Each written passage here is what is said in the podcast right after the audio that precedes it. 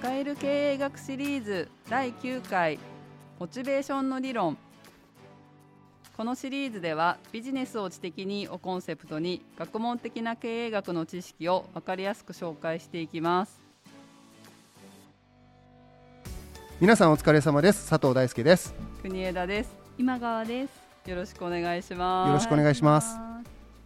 先生、はい。前回のお話でこれからは内向きの経営についておはい。話ししていきますよっていうことだったんですけれどはいはいも、その中で今日モチベーションの理論っていうことなんですが、はい。一体どういった関連があるんでしょうか？そうですよね。そのはい内向きっていうのとモチベーションこうどうつながるのっていう感じしますよね。そうですね。はい。皆さんモチベーションってキーワードは別にもう珍しくないような気はするんですよね。どっかで聞いたことあるというか、うんなんか日常生活でもね、うん。今使うことも多いと思うし、はい。あのモチベーションっていう理論はもともと皆さんあのよくご存知かもしれないですけど、まあ、心理学で、うん。あの使われてた概念で、えっと、経営学ではよくこうマズローっていう人、まあはい。がこう言ったあの理論があって5段階欲求説欲求5段階説って言われるものですね、はいがあってこれが有名なんですよね。はい。でちょっとおさらいで言うとうんもともと内向きの経営と外向きの経営って前回までねお話ししてた中で経営をうまくするとかね会社を儲けさせるとか、はい。まあ、結局それって何なのっていうのをやっぱまとめないと分かりにくいじゃないかと。そうですでね。僕たちは一応ここで経営学とか経営を理解する上で結局経営ってうん。内向きのやつと外向きのやつをうまいことやってればうまくいくんだよねっていうふうに短絡的に考えてみたっていうところなんですね。はい。はい。あのパン屋さんの話で言うと、はい。ベーカリーの経営がうまくいくってことはとにかく会社の中つまりパン屋さんの中で職人さんが一生懸命美味しいパンを焼いてくれるサボらずにたくさんのパンを焼いてくれる。うん。会社の内向きの人たちに対してうまく働くことを促すことができるかどうか。これ内向きの経営ですよね。はい。これがうまくできればいいし人を動かすことだけじゃないですよね、お金をうまくやりくりしたり原材料だったりとか重機だったりとか、うん。またはその機械みたいなものですね例えばはい。オーブンだったりとか、うんそういうものをちゃんと管理していかないとダメですよね、はい。これ全部会社の中にあるものをうまく扱っていくってことが大切だよねって話になると思うんです。はい。一方でそれだけで会社うまくいくかっていうとそう思ってる人も実は結構いるんだけどそうじゃないですよね、やっぱお客さん見ないとダメだよねっていう、うん。そうですよね。まあ、僕たちはこれをマーケティング思考って言ったりするんですけど、うんうん。いわゆる外向きの経営ちゃんとしましょう。つまり外っていうのはお客さんですよね、はい。はい会社の外にいるお客さんだったりとか難しい言葉ではステークホルダーっていうふうに言って、うん例えば納入業者さんとかそううんお付き合いのある業者さんも、はい。まあ、関連する会社の外の人たちですよね。はい。でこういう人たちとうまく付き合ってお客さんにうまく買っていってもらうってことをやっていかなきゃだめだし、うん。場合によっては銀行からお金を借りてくる時っていうのは、うん。やっぱ会社の外にあるお金をどうやってうちに持ってくるかっていう話になるわけだから、やっぱ外との付き合いが大事ってことになるわけですね。なので経営ってすごくこう多岐にわたるのでいろいろあるよねって言ったら分かりにくいと思うんです。うんなので一応ここではじゃあ内向きと外向きに分けられるよねっていうふうに単純にこう分けて議論をしようっていう、ま魂胆なんですね。で今回の話はそのうちのじゃあまず最初に内向きの経営の話しましょうねっていうところなんですが、はい。はい。内向きの経営にもたくさんあるんですよやっぱり。うん。まあもちろんさっき言った言い方で言うと会社の中の人たちに働いてもらうっていうことをうまくやるのも経営なんだけど、はい。は会社の中のお金をどう扱うか会社の中のものをどう扱うか、つまり人物金があるわけで、はい。会社の中のそれらをどうやって扱うかっていうのは全部重要だって言えるんですよ。いうんうん。でも僕が思うにはい。はい人物金会社の中にある人物金ですよ、の中で一番やっぱり重要なのは人だと思うんです、うん。でなんでかっていうと、い、やはい。お金も大事だってね もちろんお金も大事ですよ。大事ですけどはい。お金と物はね言うこと聞くんですよね。つまり確お金をこう使ったらこうなって お金が一人でにあこう歩いていったりとかはい。なんか増えたり減ったりしないんですよね。ね。はい。使う人がいるんですよ。つつまりお金も物もそれを使う人によって動いているってことを考えると大元やっぱ人なんですよ。そうですよね。ってことを考えると人物金って平等じゃなくてやっぱり人なんですよね。うんうんうんでそうすると、結局会社の中の人をうまく扱うことができるかどうかが、うん内向きの経営の決定的な、うんまあ、内容になるっていうふうに考えられると思うんです。うんだからじゃあ会社の内向きとして会社の中にいる人たちをねはい。どうやったらうまく扱えられるんだろうか、まあ、マネジメントとかうん。管理っていう分野なんですけれども、はい。はを考えていきましょうっていう話になるわけです。うんういうん。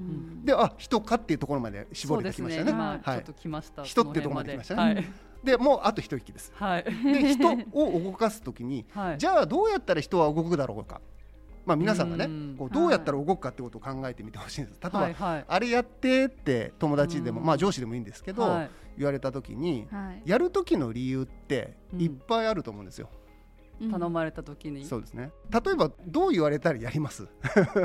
あなただったら上手にできそうとか早くやってくれそうとか。とか。ね、はい。やっぱりその、もうそうだし、はい。もっと露骨な人もいるかもしれないですね。お金あげるからやってくれっていう人もいるかもしれませんね、褒めるのもそうだし お金をあげるのもそうだしうんいろんなやり方あると思うんですよ、はいで人を動かす時にやっぱり動かし方っていうのは、うん。やっぱり今の話から種類は一つじゃないと思うんです。そうですよね。いろんな動かし方があるうし、ん。動かし方によって動き方も違うような気もしません？あしますします。はい。ではい。例えば僕今言った中でお金で人を動かすってやり方ありますよね、ははで例えば学生に僕説明をするときにねうん。アルバイトで仕事をするときになぜアルバイトをしますか？頑張ってアルバイトをするときあなたたちはなぜ頑張りますか？うん。はい一つはやっぱお金もらえるからでしょうね、はい。うんうん。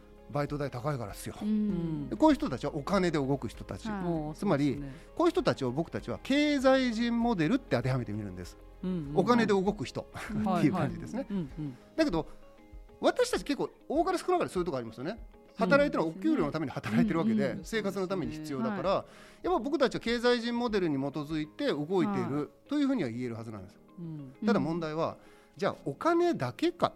うん。だからお金で完全に人のことを動かせるんだったらそれでいいんだけど、実はお金だけじゃないですよね。今国枝さん言ってくれたように、はい。褒めて伸ばすやり方もあるしなんかね仲間外れするぞとか逆のパターンもありますね、はい。怒るぞとか、あまあ、ハブにされたくないからーとか。うん。これって、まあ、友人関係とかねん。上司部下関係とか人間関係で頑張るっていう人たちなんだけどうん。こういうふうに人間関係をきっかけに頑張れるってこともあると思うんです人が動くってことはあると思うんですうんうんうんやっぱ仲間でいたいからこの会社に残りたいから、あー。そういう関係性を構築したい所属しておきたいからっていうふうな欲求うんを社会的欲求っていうんですよねつまり人間はお金だけが目的で行為するんじゃなくてそこに所属していたりとか人間関係を保っておいたりとか場合によってはまあ褒められたりとかね尊厳をこう担保したいとかっていうことですけど、はい。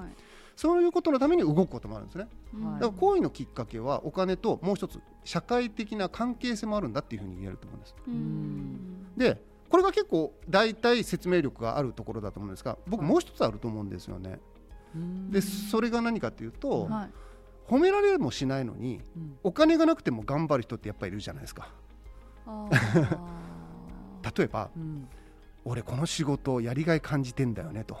うん。だから意味があってね大事な仕事だと思うから残業代出ないけど頑張ってやるんだとかはい。誰も褒めてくれないけどその逆境でも俺は大事だと信じてやってるんだとか。う、んうん。そうまあ、素晴らしい人ですけどね、うん。こういうことってあると思うんですよ。僕たちも1回ぐらい経験あると思うんですよね、うん。お金ももらえないし褒められもしないとだけどうん。やっぱりやった方がいいとかうんやりたいってことってあると思うんですね、でこういうふうな頑張り方ができる人たちには自己実現人モデルっていうんですね。うんつまり自分を高めていきたい、まあ、向上心みたいなものだったりとか、うんうんうん自分の、まあ、秘めたる能力を実現させていきたいとか、はい。まあ、そういう動機づけで頑張れる人が自己実現人モデルって呼ばれる人たちに、まあ、当てはまると言われているんですね。で今の話3つ人が行為したりとか動いたりする時にはきっかけがあるって話なんですけど、はい。はい内向きの系ですよね今の話、はい会社の中の人を上司が部下に対して動かしたいと思った時3つの理由で動かすことができるっていう話になるんです。つまり皆さんが上司で部下または上司じゃなくていいです。パートナーでも友達でもいいんですけど誰かを動かしたいと。特に経営でいうと会社の中の誰かに仕事をしてほしいとかはい。何々をしてほしいと思った時にどうやってやらせるかの選択肢に3つあるんだよ。うんっていう話になるんですよね。で厳密には実は2つなんですね。なんでかというとお金と褒めるは外からできるんだけど自己実現はその人のやりがいなので外からはコントロールできないんですね。だから3種類とは言うんだけど外から影響を与えることができるのは2つしかないんです。だから人間関係に訴えるかお金に訴えるかが他者を動かす時に効果的なやり方。ただ人が動く時には別に外からの外圧で動くだけじゃなくて自分なりに動くこともあってそういう人はまあ自己実現人モデルってさっき言った人に当てはまると。はいで人が動く時のきっかけはこの3パターンなんだっていうふうに言うことができるような気がするんですよね。うんでえー、そんな単純って思うかもしれないですよね。他にもあるんじゃないのって思われるかもしれませんが、うんうん皆さんいろいろ考えてみてほしいんですけど結局ねこの3つのどれかに当てはまるんですよ。へやっぱりお金か人間関係かうん。自分なりのやりがいかどれかなんですよね。うん。結局そこに帰結するというかだから人間って意外と単純というか、ーうん。そういうふうに説明できるんだよっていうのがここでの説明になるんですね。はい。でこの3つの枠組みはすごく分かりやすいんですけど実はこれを理論でちょっとねせっかくなのでお勉強しましょうっていうふうに言うと先ほど言ったマズローっていう人の欲求5段階説5段階欲求説まあどちらも訳し方としてあると思うんですけどもはい。っていうのがあるんですね。マズローっていう人これご存知の方もいるかもしれませんが一応簡単に紹介するとはい。人が行為をする時は欲求に基づいて行為するよねと。うんうん。だから人の欲求を分析すればうん。その人の動かし方が分かるはずだと。つまりうん。欲しいものが分かればうん。欲しいものをぶら下げれば人って動くじゃんって考え方なんですね、はい。じゃあその人が欲しいものってなんだろうっていうのがまず5つあるとで1つがまず生理的欲求っていう一番最下層だと言われている欲求ですね。うんうん。これは例えば眠たいから寝たいとかはい。食べたいから食べるとかうん。つまり生きていくために最低限の欲求ってあるじゃないですか。うん。でこれが生理的欲求っていうやつですね。はい。でこれが満たされたならばうん。はい。その次に人は安全の欲求を持つことができるようになるよねって彼は言うんですね。うん。で安全の欲求って何かっていうと例えば安心できる家に住みたいとかはい。危ないところじゃなくてねははい。あの狼に襲われなくって自然災害からも身を守ることができるようなところでい。または戦争とか犯罪に巻き込まれないようなところで住みたいってありますよね。はい。生きていくためにただ生きていくだけだと生理的欲求でいいんだけど、はい。まあ、安全に生きたいってあるじゃないですか。うん。安心していきたい、ね。これが安全の欲求っていうやつなんですね、はい。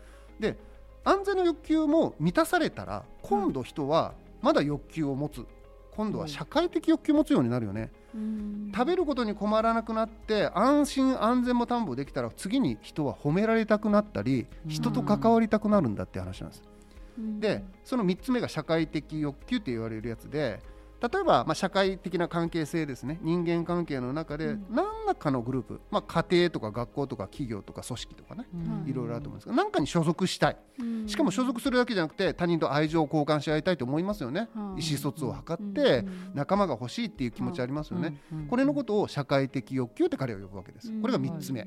下から3つ目うんでさらにそれも満たされたと。友達もできましたと。うん。食うことも安心も手に入れて友達もできました。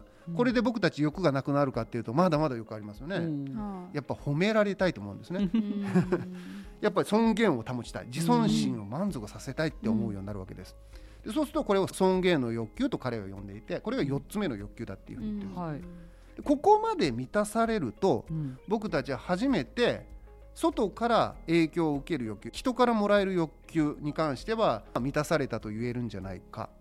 うん。でここまで満たされるとじゃあ次の欲求何だかっていうと外からもらえるものは全部もらっちゃったんであともう自分自身との向き合い方になるわけですね。うん。でこれが先ほど言った自己実現ってやつです。自己実現の欲求と彼は言いました。うん。でこれは、まあ、自分が持ってる潜在的な能力を実現させたいなっていう欲求だって説明されるんだけど、うん。まあ、簡単に言うと、まあ、向上心とかうん自分の思いとか考えとかに基づいて自分なりのアイデンティティみたいなものをこう発揮したいっていう考え方ですよね。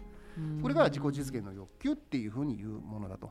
で今の説明からお分かりのようにはいはいまずマズローが言ってることはこの欲求が5つあるよってことなんだけど、うんうんその前提として積み上げ式だって言ってるんですよね。うんうんでえまあそうだろうっていうふうにみんな納得してくれてるかなと思うんだけど、はいはいこれって結構大事なんですよね。うん例えば、うん仲間とか部下とかをね動かしたい時に、はい。何かでぶら下げてお動かそうと思いますと。お金をぶら下げた方がいいのか褒めた方がいいのかうん。分かんないことって多くありませんか？そうですね。もっと言うと人によると思うんです。うんうん。うんそうですね。でマズローが教えてくれるのははい。例えばですけど生理的欲求を満たされてないつまり食うに困ってる人にうん。褒めても頑張らないって話なんです。